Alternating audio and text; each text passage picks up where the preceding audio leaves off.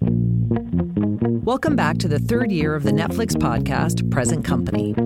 I'm your host, Krista Smith. This season, we have something really special for you. I'll be exploring a universal human emotion with our guests fear, a word that has gathered new meaning for many of us over the past year. Thank you for joining me.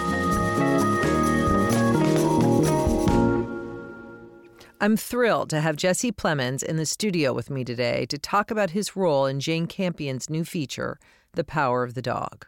After first making his way into our hearts with his lovable portrayal of Landry Clark on Friday Night Lights, Jesse is now wildly recognized for his versatile and naturalistic acting style. He demonstrated this beautifully in his earlier work, like Breaking Bad, and most recently in I'm Thinking of Ending Things and Judas and the Black Messiah. In The Power of the Dog, Jesse has created a quiet and thoughtful portrayal of his character, George Burbank. I was blown away by this film, and I can't wait to share a little bit more insight with you. So, without further ado, Jesse Plemons. All right, Jesse, let's talk a little bit about the power of the dog. Okay. Um, it's an adaptation of Thomas Savage's 1967 novel of the same name. So, what was your familiarity with this material, if at all, when when you got the ask? None. I'd never, I'd never heard of of the novel, and I'm ashamed to admit I'd never heard of Thomas Savage, um, which is strange because it's like, I mean, I'm a huge fan of Larry McMurtry, and I know they're very different writers, but the sort of the world, uh, the worlds that he creates are right up my alley. And uh, yeah, I was not familiar with them at all. Mm-hmm, mm-hmm. I spoke with Kirsten in Telluride when this first came about. She was there at the top of this festival circuit with this movie. And and I even remember in real time when it was happening, there were so many, it was like all these moving pieces. You had been asked, but you couldn't do it because you got work. And then they had gone to Elisabeth Moss, and then she couldn't do it. And it was Paul Dano, and then Kirsten. It was like musical chairs. Um, yeah. tell me about it, how it all kind of came together for you. I first met Jane right after I finished I'm thinking of ending things, and she had a small window of time in in LA. Read the script and was floored by it. Really, really loved it. And at that point, I don't I don't think she even really had a projected start date, but like it was it was a great meeting and just she was really easy to talk to and had some interesting thoughts on the character and then yeah I, I got some other project that looked like it was going to conflict and I mean, I remember when I first read the script, Kirsten was like, it's Jane Campion, you're doing this, you know? Um, well, I do want to ask you, what was your initial first impression of her? What were some of those conversations like? Well, she has a really, really funny, specific sense of humor, which which I appreciated. And then she showed me um, the lookbook she already had, and was just stunning. You know, the the images that that she had pulled and some of the old photographs, and you know, obviously she's a master at what she does. But this this felt it felt like something different, slightly different for her, which was exciting. And I guess my I'm not, I'm not to say concern about George, but my first impression of him was, you know, that I wasn't interested in just like playing the version of him that is is sort of based on everything that Phil says about him, which after I read the book, you know, I realized that the majority of the information that that you're getting is all through Phil's lens, you know. It's it's all this older brother that's just you know been using George as a punching bag for years and years and years. There were a few lines in the book and I was trying to think this morning what they were, but there was one scene where he's talking to Rose about his memories of going to the beach on the East Coast with his parents, and there was some line about like, you know, like I, I dream about it sometimes or something. And I was like, oh, okay. There had to be something else going on beneath the surface, you know, to to find it interesting, and also so it matters at the end that Rose is finally able to, you know, enjoy her life with him. But Jane, she referenced Robert Duvall, who's one of my favorite actors in The Godfather, mm-hmm. and kind of this quiet power and, and dignity which was like really exciting to me that that was kind of already how she was thinking about it. And then we had so much time beforehand to rehearse that it was just it was so much fun to to find all of that. Oh, I love that. The consigliere, Robert Duvall, Godfather, yeah. man, epic. And also Lonesome Dove, Larry McMurtry, oh, right? So we're full circle here, Jesse. Exactly. exactly. How was Jane's rehearsal time? Can you talk a little bit about what it that means to rehearse this film uh, or rehearse for Jane Campion? Like, how involved is she in it? And uh, are there any things that she does that push you in a direction that surprised you? The first rehearsal day with Benedict was definitely surprising. She had brought on this movement specialist to kind of be there for any questions we had, you know, the phys- physicality with any of our characters. But our first day of rehearsal was a brothers waltz, and it was like very strange. It was doing Elliott Smith song. I mean, I've taken a handful of different classes and like anytime you're uncomfortable that's usually a, good thing you know? It was even i think more a more brilliant way to start than i than i knew then because it's so easy especially early on especially you know something as rich as as this story to like come in at it from an intellectual standpoint first but this this was a way of of getting us to immediately like relate to each other on a on a different level. And she wanted him to lead and for me to follow. It felt like a shortcut into our kind of dynamic. And then we got into discussing their history and doing different improvisations and whatnot. And then with with me and kirsten with george and rose you know you're you're seeing a lot of it in, in real time so there isn't that history. So it was there was less to create and more on, on the spot what you know giving into to the moment and everything. But it was just it was it was so much fun yeah. And it just definitely makes a difference on the first day of shooting where you feel like you've already you know walked around in, in their shoes for a while. Mm-hmm. yeah i think kirsten had said once jane had given her the note like she had like touched the back of, of you or held your hand and she's like no no no no. That's too familiar. This is brand new. You wouldn't have done that which i thought was interesting. That is one challenge of being together for so long that you forget that even that tiniest it was like the slightest gesture. Yeah that was kind of the only challenge working with her was you know it definitely yeah helped having all of that underneath it but yeah their their physicality with each other is obviously very different from from ours and just the time and place too you know uh, men and women dealt with each other very differently then so mm-hmm. keeping all of that in mind too and obviously you and Kirsten met on the TV series Fargo, playing a different form of husband and wife in that series than you are here. But what are the benefits? What were some of the amazing, like the shorthand that you have as actors eh, for a part like this? Can you take me through a little bit of that? There's some of it that's kind of intangible and hard to to explain why you work well with certain people or, or, why the you know it's it's easier with certain people. It's just like uh, why in life you become fast friends with someone or feel like you know them quickly.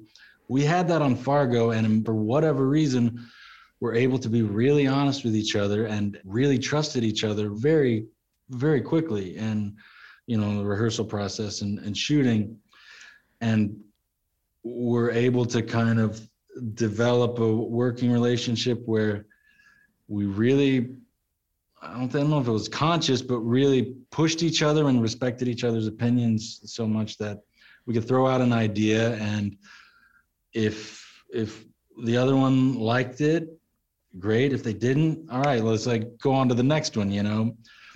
That's something that's just kind of rare and, and hard to come by. And so I was just excited, you know, honestly, even if we weren't married, weren't married with a kid, would, I would have been extremely excited to work with her again, just because she is unbelievable. But yeah, this, this time around, it was kind of the best of all possible worlds, getting to not only work together again, but on uh, a Jane Campion film in New Zealand and bring our two year old son along. You know, she's like, didn't know how perfect of an age he was going to be to like experience the expanse of, of a place like New Zealand and, and all of that. But it's just very, very easy with her. you know, any great actor, it makes it all so much easier because whatever uh, maybe preconceived notion you have, it's like it's so much easier to get lost in in what you're doing. You know. Mm-hmm. Yeah, no, I think it's so important that dynamic between George and Phil, obviously, you know, very brilliantly played by Benedict Cumberbatch, that you almost feel that tension even when George isn't on screen. It's so powerful that quiet undercurrent, which I feel you have in spades. Like, even if you're not saying anything, the audience is like, What's he thinking? Why isn't he doing anything? Why doesn't he slug him? Why doesn't he, you know, how is he reacting? I've always felt your internal life in any of these in any of the characters that I've seen you in, whether it's in The Master, Bridge of Spies, or I'm thinking of ending things. But there's these still waters run deep with you as an actor. Well, thank you. That's very nice of you to say. I I, I just feel like that's uh, that's people. you know, I mm-hmm. mean, maybe not everyone, but most people. What what you're putting out there is one thing, but there can be an entire range of different thoughts and feelings happening simultaneously. And that's always what is intriguing to me when thinking about a new character. Mm-hmm, mm-hmm. What I think I enjoy a lot about this film and also just obviously the story is the kind of acute loneliness that runs through all of these characters. I think there is an acute loneliness to the West and this particular time when you're mourning the past and anxious about the present, your way of life leaving and dissipating. You know, it's this really interesting point of change that is captured yeah. in this film. But above all, what is so present throughout is loneliness. And each of these characters are so lonely, even though they're thrust together. And I would love to hear you talk about what that meant for you through George. How do you prepare for that over arching emotion throughout an entire film. One of the things that Jane and I talked about in our first meeting was this critical time and, you know, what it what it means to be a cowboy and and that whole mythology and persona and growing up in Texas my dad uh, you know roped and rode horses and I, I rode from a very young age and like went to rodeos and all that. I think that's why I, I respond to Larry McMurtry's because he grew up in that world but was also kind of outside of it, kind of like Peter, you know, like Thomas Savage. Mm-hmm. There is that being an observer in and amongst these this sort of cowboy cowboy masculinity machismo yeah exactly but being removed from it and um, you know larry mcmurtry has this great book of essays called in a narrow grave. It's kind of all about that exact thing where he's driving around texas sort of exploring what it what it means to be a cowboy now that there's this pull from all these rural areas to these larger cities and I find that really interesting. And there is something that's like kind of almost the whole mystique around the cowboy itself there's like a pride in the loneliness or mm-hmm. something mm-hmm. you know it's like a, a badge or something you know like the lone ranger you know the lone sort of figure in the vast you know of course landscape. shane he rides off into the horizon and gary yeah. cooper stands alone at exactly. high noon yeah no absolutely just looking at at this story it's like breaking that down and it's really interesting to me that Peter is kind of the only the only character that's pretty self-assured you know, he's got big, big aspirations and ambitions, and but he he he's kind of the most content out of out of everyone. Just to tell our listeners, Peter is played by Kodi Smit-McPhee, and yeah. he's Rose's son. Rose is played by obviously mm-hmm. your wife Kirsten Dunst. I agree with you on that thought. It is. He seemingly is the weakest character, right. but actually he's the strongest. Yeah, but but uh, in terms of how you prepare for that, I think that's something that everyone has experienced at one point or another. You know, what it's always sort of about is accessing that and and using it for something that is positive, I, I guess. But I don't know. I mean, I think everyone's got that somewhere. You know, it's just about mm-hmm. it's just about accessing it. Mm-hmm, and getting to it. Um, I want to take you back a little bit to the beginning. So, you did grow up in Texas, very rural, small town, uh, Americana. You did all the normal things, played football, you know, a little not so normal. You were able to be on a horse, but for Texas, very normal. And how did you discover acting? Like, it's because you commuted, which I think is also interesting. I didn't really realize this about you because the first time I noticed you was in Friday Night Lights. But you were a kid actor. You were doing bit stuff on on a lot of a lot of television shows and you know extras and movies or one line here and one line there. Like you've been at this for a very long time. What what was it that was the was the kind of match that lit for you with acting? Well, the beginning beginning w- was really just kind of a fluke and i think probably similar for kirsten actually. Our moms were like isn't our kid cute? You know think uh, she took me to an open call for a commercial when i was two and a half. I got it and and then for a while for fun we would all you know as a fun family outing we would go be extras in whatever was filming in the area. And then um, the older I got, just the more interested and intrigued I was by not only, you know, playing make believe and all of that, but the sort of carny circus environment of a set and the crazy uh, variety of t- different types of people that you meet, you know, coming from my town of 2000, which I, I loved, you know, and love, love going back home but it was just like sort of getting a little a little peek into a different world. And you know you mentioned lonesome dove. That was the movie i watched over and over and over again. And i was an extra in a few westerns and it felt like stepping into to that world. And yeah there was just some pull there that i feel like i would have come to eventually anyways but i feel i feel grateful that i knew it was an option at a at a young age or i knew it was out there you know and that so what i love is you've always been just jesse plemons like you've always been this low key actor that just comes in and gives the audience like a gut punch, which is amazing. You didn't go through a cute Jesse Disney phase or uh, any of that. You know, you were always just Jesse. Even if, so even authentic. If I wanted to, even yeah. if I had wanted to, it just it would not have worked. I auditioned for those Disney things, but uh, I did not get them. Yeah. All right. Well, now I want to talk a little bit about the stuff you have done. Friday Night Lights, of course, was huge, and now everyone still watches it. My teenagers are just starting to watch it. it's kind of like Friends, you know, different generations yeah. watch it and and get different things out of it, which makes it such a classic and and so special. But then also Fargo, Breaking Bad. I mean, the fact that you came in Breaking Bad last season and are still one of the most memorable characters is a testament to your talent and skill set. So I have to commend you there. That's oh, pretty amazing. And the d- amount of directors you work with. So I want to talk a little bit about that. Spielberg for Bridge of Spies and The Post, Scorsese, The Irishman, PTA, Paul Thomas Anderson for The Master, Charlie Kaufman for I'm Thinking of Ending Things. Not to mention the actors that you've been with in these films, right? De Niro, Al Pacino, Amy Adams, and Philip Seymour Hoffman.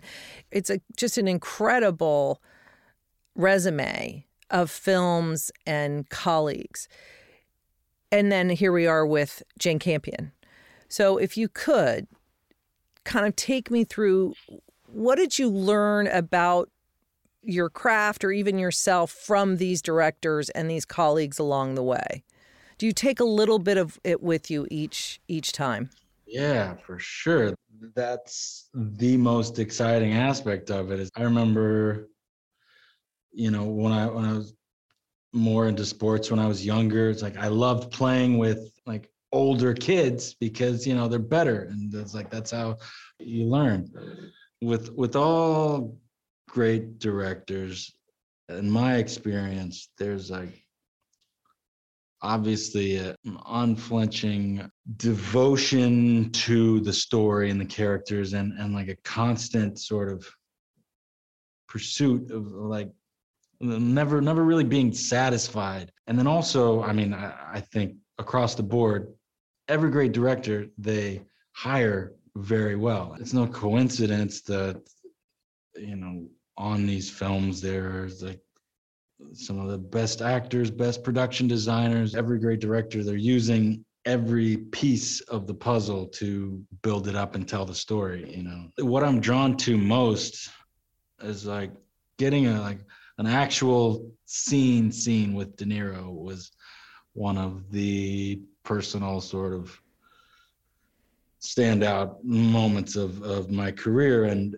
this this sort of constant push and pull between like preparation, making sure you you know up here who the character is and all of that.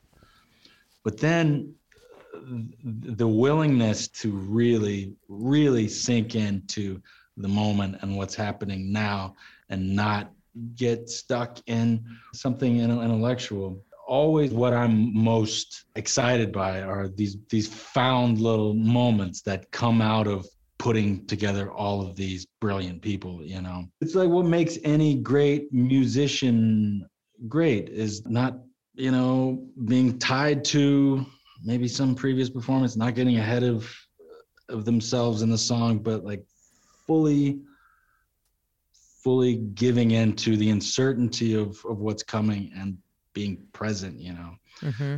that's like the the constant obsession is trying to find a way to more consistently get to that place where you're open to being surprised, you know. Mm-hmm, mm-hmm.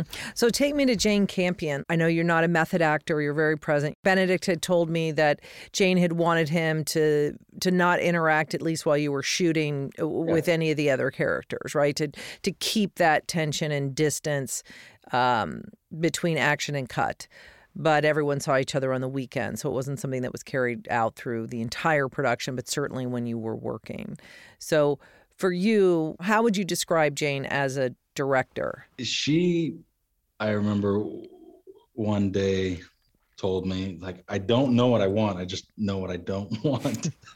Once she said that something clicked and i was like all right that, that makes a lot of sense. I i can fully understand that. But she is with you every step of the way and very very matter of fact when when it's like it's not doing it you know? It can take a second to recalibrate with with that sort of honesty but you you know for a fact that when you know you do something and you see it on her face you know it's it's real. In the rehearsal process there were times benedict and i would say there's a conversation with with our mother the old lady. Well frances wasn't there. And so Jane would fill in as as the old lady. And she's she's brilliant. she's she's so good to the point where I just yeah, I remember saying, why are you not in your movies? I'm saying that because I think with each character, she's really able to step inside who they are and has a really personal connection to each character. They're all parts of herself, it seems like, you know. Mm-hmm. Do you have a favorite part of the day when you're on set, when you're working? Friday Night Lights kind of started this obsession with being, it's nice of you to say that, like, present actor, but it's, it's like, it's not easy to make it look like it's it's easy you know because there's just so much happening and your own day personally. So like my favorite part of the day is is, is when you get that high of like fully fully embedding yourself in the moment and everything sort of you know disappears i guess. Mm-hmm. Mm-hmm. To strive for that moment. I get that. It's a it sort of feels like a, a, a high at times you know? Mm-hmm. there's like kind of constantly chasing that i've been asking everybody on the podcast this season about fear for obvious reasons we've come out of a crazy year and a half that's affected us in profound ways. The global pandemic affected even the power of the dog and filming it and whatnot. But luckily, everything worked out and you guys were able to make this beautiful film. But for you, Jesse, fear, what's your relationship with fear these days? Especially as a father, a lot has changed. I mean, I think about when you and Kirsten met on Fargo, like seven years later, your life, so much has changed in your life. Speaking of, of having children, that that has seemed to just expand my capacity for for all feelings you know that's not a new concept at all but you love more and because you you love more there's there's there's so much more to lose and be afraid of you know uh, losing. So yeah, there is a, a, a new, which I'm sure you're aware of, that that thing that your parents tell you, and then you you can't really understand it until you have kids of your own. So there's there's that. But then creatively, I think when I was younger, I used to be really really uncomfortable with compliments and like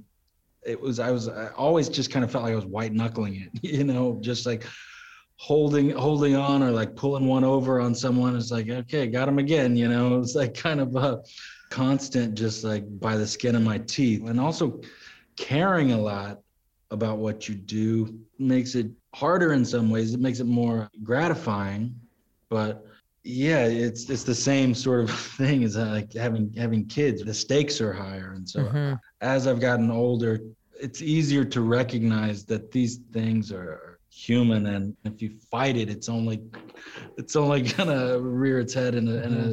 stronger way you know nerves or fear or anything like that the more you try and deny the the existence of them the more power they have almost recognizing it accepting it and like moving on with your with your life is kind of the only way i've managed to to deal with with fear you know, mm-hmm. or nerves or anything. Have you gotten better at accepting compliments? Someone told me they're like, all you have to do is just say thank you, and I was like, oh, okay. and so that's just what I do. I can I can relate to that though. It makes me super uncomfortable and it took yeah. me a long time to just be able to say thank you. And I don't know whether that was about being found out imposter syndrome or whatnot. Yeah. It just any being the focus of any kind of attention like that made me super uncomfortable. And it's interesting to hear you say that being an actor. Most actors are like more, more, tell me more. and it's interesting that you um although you want that kind of validation, you also it's like this you know, yin yang, you want it, but it also yeah, makes you uncomfortable. You feel, exactly, yeah. Well, my last question for you is and I'm interested to what you're going to say to this because you have been something that's been working in this business for a long time and are only evolving and growing more and more. I mean, I think you're going to probably do your even more interesting work in the next decade than you have in this last decade. What is your advice for for actors you know, wanting a career and, you know, starting out as actors or as craftsmen and, and anything. I mean, and you're a musician, I should mention. You you also are pretty talented at that too. So what what is your advice for for people that want a career in this in this business or in the arts in general? Well, thank you again. Um, it's advice that's like often repeated, but I, I think is like the first step just in trying to decide if it's something you really want to do. It's it's something that that you have to feel like you have to do it. Um, that that the other options should seem totally insufficient and not at all options. And once once you've decided that it is something that that you for whatever reason feel like you have to do, for me, what what has sort of kept me um, moving forward creatively is like especially acting and like early on when you're waiting around for auditions that's that's that can be excruciating and and really kind of um, really un, unhelpful in in your growth as an actor or human being. So just like keeping yourself occupied and busy and learning uh, whether it be in a class or, or working on your own um, you know pursuits or anything really just life just just living life not getting into this place where you're obsessively like three steps ahead of yourself. It's like why is this not this this this? It's like i think it's just so important to you know and it's all the easy things that are the hardest things to do but recognize what you can't control and what you can't you can't control what you're taking in and learning you know and just like staying inspired and and engaged is is something that you know any time in the past where i feel like i've gotten in a rut and it's like well yeah i'm not i'm not feeding myself you know so i, I would say i guess that's my advice hmm. All right. Well, thank you very much. It's great to see you, Jesse. Good and I, you, I yeah. love I love seeing you and Kirsten on screen. It makes me so happy. And um, you two are some of my favorite actors. So I also appreciate you making the time to talk to me. Of course.